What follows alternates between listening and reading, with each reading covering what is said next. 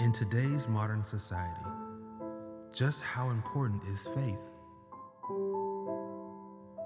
How can we know that God really exists? And if He does, does He even see what's going on in the world or care?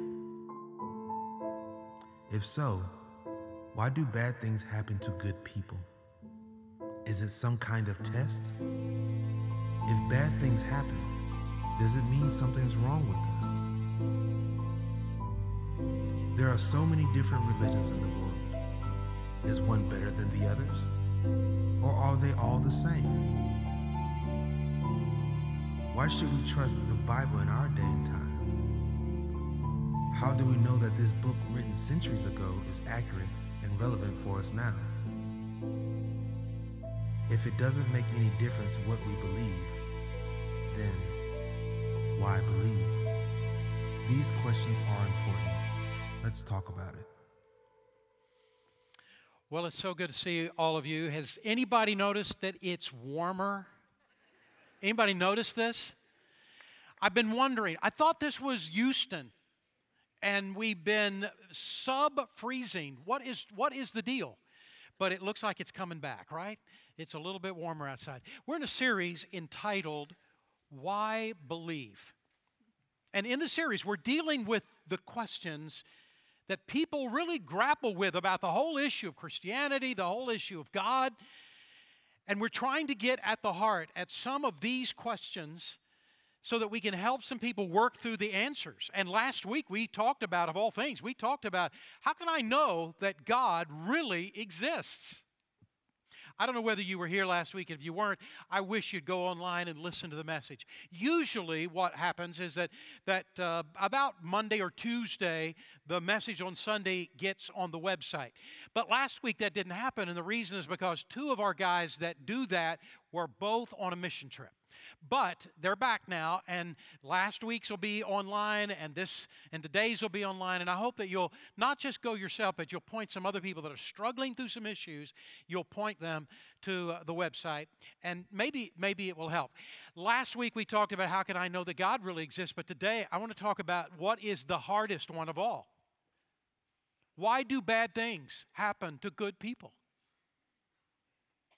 Lee Strobel is one of the great apologists of our day. And it is amazing because right now, in the time we live, more than anything I've, I've, ever even heard of, God is raising up brilliant men and women who are coming as apologists for this day. And I'm so grateful. Now, an apologist is not somebody who apologizes, an apologist is a person who gives a defense for the faith, a defense uh, for the faith about God, about the truth about God, and presents logical and reasonable, understandable answers to the questions that people have about God. Apologists are that. And Lee Strobel is one of the strongest apologists of this day. The interesting thing is that Lee Strobel was an atheist and a passionate atheist.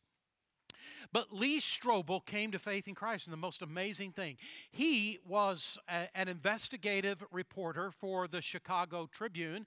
He was especially gifted at investigating things, and he made the decision on his own to investigate Christianity, quite honestly, to tear it down. And he knew, he came to know, at least as he was going through his, his exercise, that that if you can discredit the resurrection. If there is no resurrection of Jesus Christ, all of Christianity falls like a house of cards. And so he went after what is the heart and soul of Christianity. But what he discovered in his investigation that the arguments for the resurrection are so strong and the arguments against the resurrection are so weak and he was amazed. He was shocked by it as an atheist and in the course of all of that, he came to believe in Jesus Christ. And this passionate atheist came to know Christ as his personal Lord and Savior, and his whole life has been changed since. He wrote a book called The Case for Christ. And the idea of the case for Christ is simply as a, as a former atheist. You're thinking along the line of an atheist, you'd love this, this book because he takes you through his own personal journey if there is somebody that you know that is struggling with this whole thing about God and about Christ and all of this, hey, buy the case of for Christ for them and pay them a hundred dollars to buy to read it. Whatever it takes, get them to read this book because it is a life changer. The case for Christ. Well, Lee Strobel asked George Barna, who is a national a poll list, if he would do a scientific national poll on a particular question that Strobel wanted him to do. And here's basically the question If I could ask God one question and I could know, I could be assured He would give me the answer, what question would it be? Did you know the, the outstanding, overwhelming winner of that poll was why is there such injustice? Why is there so much suffering in the world? Why do bad things happen to good people? Why does it happen? I want to talk to you about that today. This is not a theological question for a whole lot of people sitting in this room today. This is the cry of your heart. This is not just some uh, uh, uh, uh different question to be answered. This is what you are asking God, crying out to God, Oh God, why am I going through this? Why am I experiencing this in my life? Some of you are walking through such deep waters and such great loss and such deep pain. I know what it feels like to be in pain. I've been in pain, but compared to what you're experiencing, it's not the same. And I know that. And there are many in this room, oh God, please tell me. Please help me to understand. I remember the first time that I really grappled with this whole issue of pain and loss and suffering in a major way in my life. And it was when I, my, my aunt and uncle and cousin died in a boating accident in the Chesapeake Bay. My cousin Billy was just a year younger uh, than me. He and I were great friends, and he was a year younger than me, and he had just come to know Christ as Savior, maybe a year or two years before. And boy, he was on fire for the Lord. He loved God. He was telling everybody about God. And then I hear the word that Billy is dead. And I couldn't believe it. And I said, God, why him? Why now? I've sat beside so many people in my role as a pastor who are going through deep pain and loss and hurt and weeping. And people that are drawing their last breath and they're going into eternity, and I can't do anything about it. I haven't ever been able to change anybody's situation. And I've asked the question, just like you've asked God, why, why this person? Why, now? why now? I'm not pretending to you that I have all the answers because I don't. There's a whole lot of questions I don't have the answers for, and I'm telling you that straight up. I don't I can't even answer all my own questions, much less all of your own questions. I do believe they're answers, and I believe that with those questions I can't find the answers for, the moment that I see Jesus Christ, He'll be able to answer them. And I'm living by faith between now and then on those issues. But the Bible does present answers, and I want to present the answers that the Bible presents, knowing it won't answer everybody's question. I know that there are some of you in this room who are really hurting, and I know that there are people. This is the reason that they get so mad at God. This is why some people have so left the faith out of anger and resentment of God because I know it. I don't want that to be you. I'm going to do my very best today to take what the Bible does say about answers, legitimate answers to these issues, and I'm asking you to hear to hear it out. So what does the Bible really say? It doesn't dodge this this this problem. It answers it straightforward. The Bible admits life is not fair. It says it straight out. Life is not fair. It makes this statement innocent and powerless people are abused by others. Ecclesiastes chapter 4, verse 1. Look, again, I looked and I saw all the oppression that was taking place under the sun. I saw the tears of the oppressed, and they have no comforter. Power was on the side of their oppressors, and they have no comforter. And twice Solomon says, I know they have no comforter. It's not that no comforter exists, it is that people will not stand for those and, and, and, and put themselves out for those that are going through hard times. They should, but oh, I don't want to get involved. I won't go up against the power. They won't stand for another person, and the person suffers alone. The Bible also says that wrong people seem to succeed. Ecclesiastes 8 and verse 14. There's something else. Righteous men who get what the wicked deserve, and wicked men who get what the righteous deserve. How fair is that? It's not fair. Over this last week, I finished going through the book of Job, not in preparation for this message, but in my own quiet time. And I finished Job. And as I was going through Job and I was hearing what Job was saying, oh God, why? God, why am I suffering? Oh God, why are you letting this happen? And over and over he cried out to God, and others would come and accuse him and all this sort of thing. The Bible's so honest about this, and God does deal with that issue with Job. You read Psalms, and one after another will talk about this. Oh, God, please help me. God, why aren't you helping? Why aren't you answering me? Life is not fair. In the 20th century, we learned more about science, made more scientific breakthroughs than all of human history put together. All the scientific things that were discovered in all of human history, you put it all together, and it's just a little sliver of all the breakthroughs that science made in the 20th century. But the 20th century was the greatest century of suffering, human suffering, in human history two world wars, the Holocaust, the devastating famines in Africa, the emergence of AIDS and other diseases, suffering at the greatest height of scientific discovery, the greatest height of human suffering. I'm just saying science isn't the answer. I love science. I absolutely love science. And I'm grateful for science. It just doesn't answer all the issues. So, what does the Bible say about this issue? Let's talk about it. As we get started, I want to make this statement though. I want you to understand that God did not create pain and suffering, God allowed evil. But He did not create evil. If there's anything that we learn from the first three chapters of Genesis, it is certainly that. You say, can God wipe out suffering? Yes, in a second, a snap of a finger. Yes, He can, but you would not like. What would then be the result? What do I mean?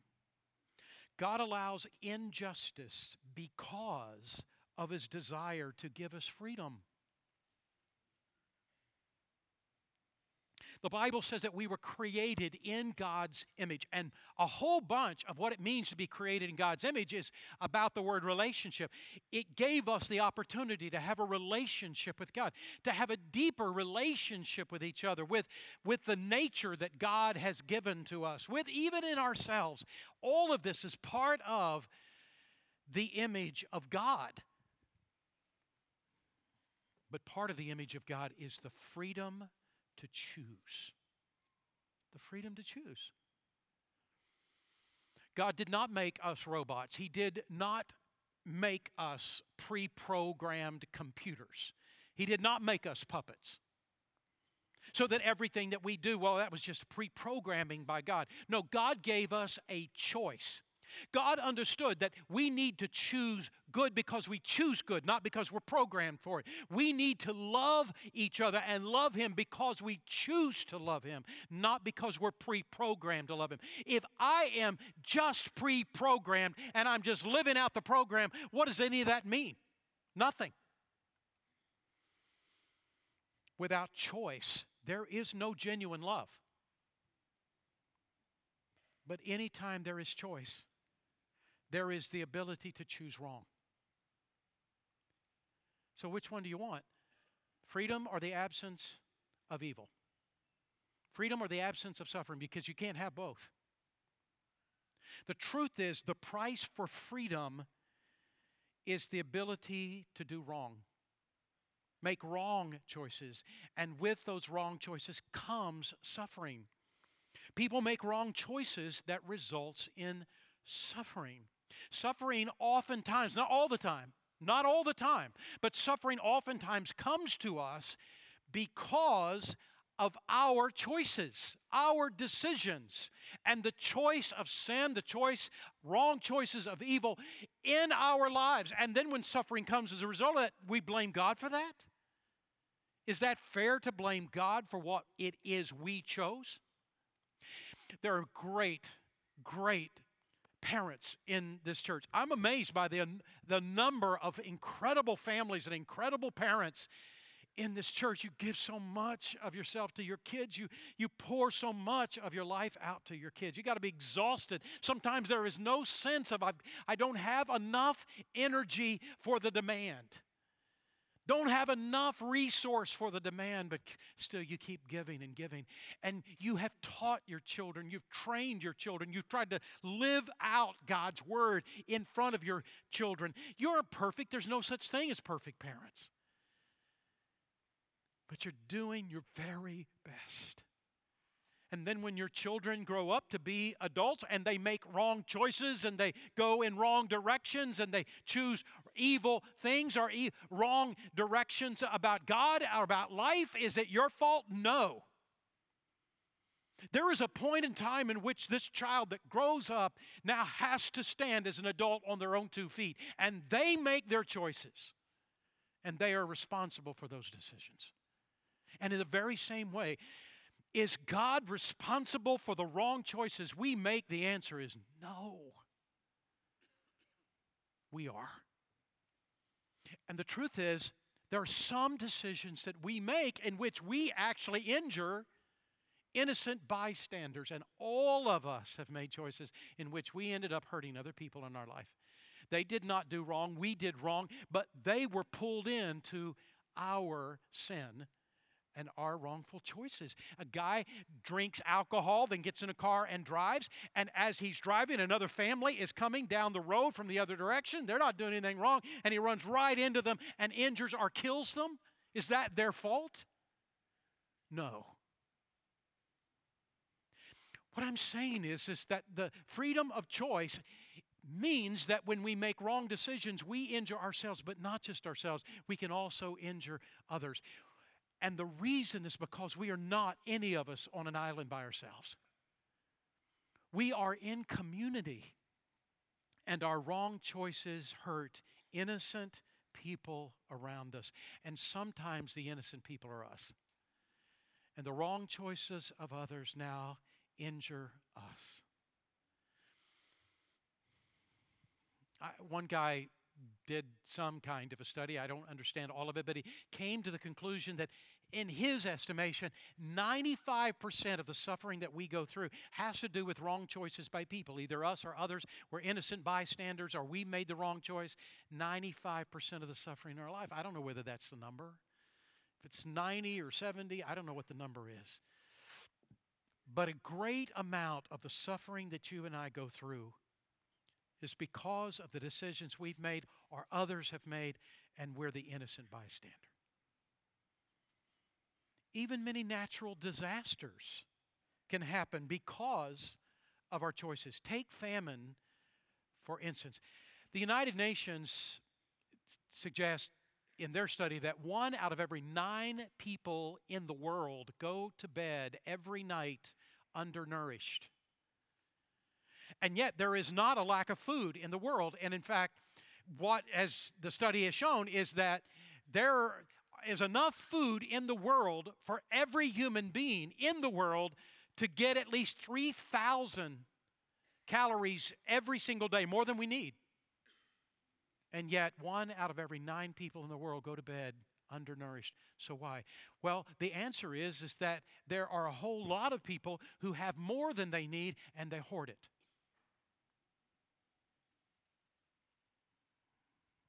And a whole lot of those are us. The United States have seven, has 7% of the population of the world, and we consume 50% of the resources. Some of it is us. In North Korea, there are thousands and thousands of people that are dying literally of starvation, not because they don't have enough food in the country, but because of the regime that is there in, in North Korea, who are in essence killing their own people. This is what I'm talking about. Political wars have caused starvation in Ethiopia. Misuse of the environment has caused floods in Bangladesh. Choices that people make have created what we call sometimes natural disasters, but they're really man made. There was a guy who said, I prayed to God and I said to God, God, why are you allowing so many people to die of starvation? And he said, God said to me, I was about to ask you the same question. It doesn't mean that every natural disaster is because of human activity. I want you to know, I'm going on record to say to you, I did not cause Hurricane Harvey. I am not to blame for the hurricane, and I'm just telling you right now. It doesn't answer all the questions, but it does answer many of the questions that a whole lot of what is happening in our life and around the world can be tied back to the decision, the freedom of choice. And without it, though, would we even want to live? Our freedom of choice is tied to a whole lot of our suffering. But the second thing is this God didn't create pain so that He, but He does allow pain to produce a greater good in our life. James chapter 1, verses 2 to 4 says this Dear brothers and sisters, whenever trouble comes your way, let it be an opportunity for joy. For when your faith is tested, your endurance has a chance to grow. So let it grow. For when your endurance is fully developed, you'll be strong in character and ready for anything. What God is saying is, is that though God did not create evil, He can use it. He can use evil. He can use suffering. He can use pain for good in our lives to grow us, to deepen us, to build within us what could not have been built any other way. He can make pain beneficial to us if we will let Him. We always learn more from pain than we ever do pleasure. We learn more from failure than we ever do success. It's in the tough times of our life that our character actually grows the most. I know that this illustration may be a little bit dated, so I'm admitting that up front. I don't know, maybe it's not. With a div- digital age, I don't know. In photography, when you take a picture, you're actually taking a negative. Now, that negative can't be translated into a picture until the person goes into a dark room and there they shine light into, through the negative, onto photographic paper, and then it becomes a positive. It becomes a picture. And in the same way, there are times in which you and I, as we're living life, and it isn't a decision we made, it's not a choice that we're being we're paying for. It is just life itself that we experience some hurtful, negative, deep wound, deep loss. And if we will go into our dark room and we will allow the light to shine through the negative God can turn it into a positive, and that is not a trite statement. I've lived that out. I know that's true. God can create a positive in your and my life if we're willing. But the issue is we have to be willing. We have to be willing to respond to the negative situation in a positive way.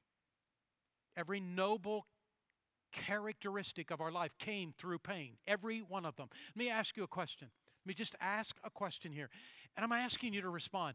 How many of you in this room would love to have even more courage than you have? You would love to be a, a, person of courage. How many of you just uplifted hand? I would too, and all across the room. I want I think I've got some courage. I want more courage. But the only way courage comes is with fear and danger. Is in the moment of fear and danger where we make decisions that are right decisions.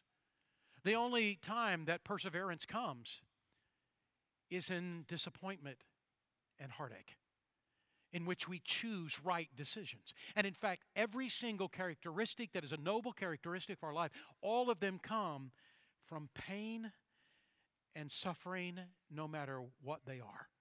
And the same thing was true for Jesus. The same thing was true for Jesus. In Hebrews chapter 5 and verse 8, listen to what he says. Even though Jesus was God's Son, he learned. Did you know this? Even though he was God's Son, he learned to be obedient through his suffering. In the last year that my father lived, he was in pain literally 24 hours a day. And though they could give him some pain medicine, they couldn't give him the dose needed to alleviate all the pain. He knew that it was going to be life for him for the last year there were i tried to go and see him and my mom as often as i could and i would go on friday I mean, on thursday noon or so and i would drive as hard as i could. It takes about eight or nine hours to get to their house. I would drive as hard as i could. I would spend just a little bit of time all the way to the next noon next day noon and then i'd get back in my car and drive all the way back. And that is how i got to spend as much time as i could with my parents because i had, had to get back for sunday and one of those trips, my father was in the hospital. He was in so much pain. He, he just, my father, um, pretty tough guy, but he just had tears coming down. He was just in so much pain. And he said to me, Mark, I, I don't even know, I, I don't know how to keep going. He was in so much pain. And they couldn't stop it and he was a pastor and I'm a pastor and we talked about this. Well what you know, what is it what why is why is God allowing this in my life? And we talked through it. And one of those in that particular instance and we were in the hospital we looked at this passage of scripture verses before and after verse 8 of Hebrews 5 but this verse in particular and we talked about it for an hour. Even Jesus went through this. Even Jesus learned obedience through suffering. We walked through it, we talked through it. He became very quiet. And I know when my dad gets quiet, it's time for the conversation to end. And I needed to get going anyway. And so I said, okay, I, I got to go. And got in the car and just, boy, drive as fast as I can without getting a ticket, of course, all the way back home. And about two or three hours in the car on the way home, I got a call from my dad. And my dad said to me, I want you to know that I choose Jesus.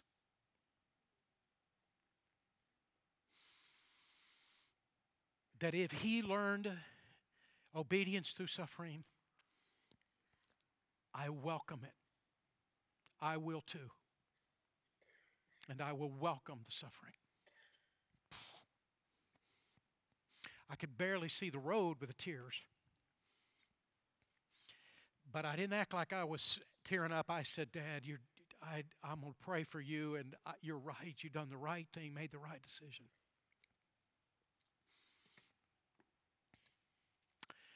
And he did all the rest of his life. He was in pain. He saw it as a moment in his life to be strong and learn obedience. It's not the answer to every bit of pain, but it is part of the answer. In these moments of pain and suffering, God is growing me. There is a greater purpose. Number three, God allows pain to show us that we need a rescuer. Christian philosopher Peter Kreeft or Kraft, I don't, I don't know which way to go on that pronunciation, said this What is the meaning and purpose of suffering in history? The meaning and purpose of suffering in history is that it leads to repentance. Only after suffering, only after disaster did Israel, do nations, do individuals turn back to God. Suffering sometimes, sometimes brings repentance. C.S. Lewis, brilliant, amazingly brilliant. C.S. Lewis made this statement. He said, God whispers to us in our pleasure, He speaks to us in our conscience, but He shouts to us in our pain. He shouts to us when we are going through pain. Pain is God's megaphone to rouse a deaf world. When everything is easy and sunny, it, we don't we don't sometimes we don't even pay attention to God. But when it is crumbling around us, oh God, please help me. Oh God. Oh God, I'm coming to you. Second Corinthians chapter 7 verse 10 says, "For God sometimes, doesn't say all the time, sometimes God sometimes uses sorrow in our lives to help us turn away from sin and seek eternal life." And we should, we should never we should never regret his sending it.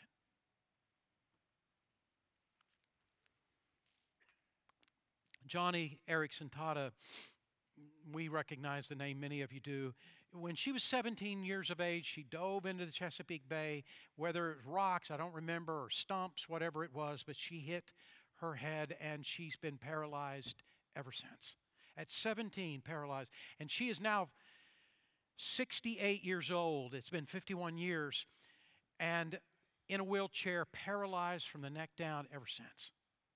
But she came to faith in Christ through this moment. And then she became a powerhouse in America. She is one of the powerhouses of Christianity in America. And I don't know that that would have happened in, a, in any other way. But here's her statement. She says, I would rather be in this wheelchair knowing God than on my feet without God. Here's the fourth reason God allows injustice for only a season.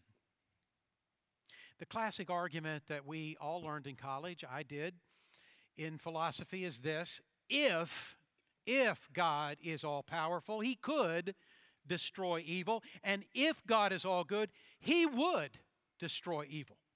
But evil is not destroyed. Therefore, there is no such God. Uh, this is one of the classic arguments against the existence of God. But the person who makes it is forgetting that though God has not alleviated evil yet, does not mean he will never alleviate evil. And second of all, forgetting that God may have a greater good for now for that evil. What the Bible actually teaches is this since God is all powerful, he can defeat evil. And since God is all good, he will defeat evil. Evil is not yet defeated because it now serves a greater purpose. What greater purpose? Freedom of choice, growing our character, pushing us toward God. And there are many more. We're not going through all of them, but there are many more. It has a greater good. And so, in God's timing, evil can and will be defeated. That has happened for my parents. Both of them have gone to be with the Lord. They lived their life striving for God, and now there is no evil where they are. And one day there will be no evil if we know Christ is our Savior where we go. It will be done. So, what is the answer of atheists about the issue of evil? I've never heard one good argument because the problem that atheists are in with the whole issue of evil is this. If a person is atheist, especially based upon a naturalistic argument, The naturalistic argument, our Darwinian argument, is the survival of the fittest, that the strong destroy the weak, that the strong wipe out the weak. And if the strong wipe out, wipe out the weak, there's no such thing as injustice. There is no such thing as good and, and evil because it is just operating the way it should. That's the naturalistic conclusion to the Darwinian model of survival of the fittest. So, how in the world could you call that injustice? You can't. There is not an answer. The only answer that atheists have is the answer of Christianity of kindness, of love, of forgiveness, of helping the weak. And they have it because they've been raised in a country that, wa- that is a Christian based country, country, nation. Now, let me pull all this together with this one illustration. Let's imagine that you are out in the forest and you're walking out in the forest. And as you're walking out in the forest, you come upon a bear, and the bear has been caught in one of those ankle traps. You know what I'm talking about? Those spring loaded traps, you step on it, it comes together, tied to with, with, with a, a chain, and now this bear can't get away and you come across this bear that is trapped and you you got compassion for the bear you want to release the bear but you know you can't get close to that bear that bear is mad you get close to that bear and uh, you're not going to be able to help him at all and so you have a tranquilizing tranquilizer gun now I don't know what you have a tranquilizer gun for. You're out in the woods you, and you just happen to have a tranquilizer gun. I don't know why. Just go with me on the story, okay? It's part of the story. Just go with me. So you're walking in the out in the in the woods and you got this tranquilizer gun and you and you see the bear and now you shoot the bear with a tranquilizer. But the bear does not know that you're trying to help him. He sees you got a gun, you shoot the gun, you hit him, it hurts. And he is thinking to himself, How bad of a person are you? You see me in this situation, and now you're shooting me? Really? He doesn't understand. Now he's growing very groggy. He's starting to go to sleep. He's, it's, it's kicking in, but it hadn't kicked in all the way. But now he can't do anything. He's lost his power. And he is, but he then sees, here you are, and you come up. Now, in order to get one of these traps off, you have to actually push it in to create more pain to release the spring, and then you pull it back out, and now you can release the spring. But the bear doesn't know this. And you push it in and you create even more pain. Who are you? What an evil person you are. He doesn't understand because there's a lot of difference between a bear and a person. But there's even more difference between a person and God. And we don't get it. We don't understand. Why are you not doing this? Why, why are you not releasing me? Why are you not helping me? Why are you causing even more pain? We don't understand. And God says, I love you. But I know it doesn't feel like it. It doesn't seem like it. I know it. All I'm doing is creating more pain for you, and I know, but I'm trying to help you. And I need you to know I love you. Even when you don't have enough external evidence to believe it, I want you to trust me.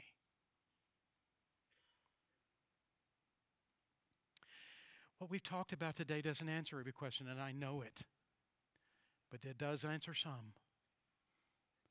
I'm going to ask you to open your heart. Let's pray. Father, we thank you for the truth of your word and the power of it and the helpfulness of it. And God, I pray you would move in hearts today. We're struggling with all of this issue. Oh God, please help. Father, I pray that you would move in hearts to come and know you and respond to you. I pray. In Jesus' name, amen.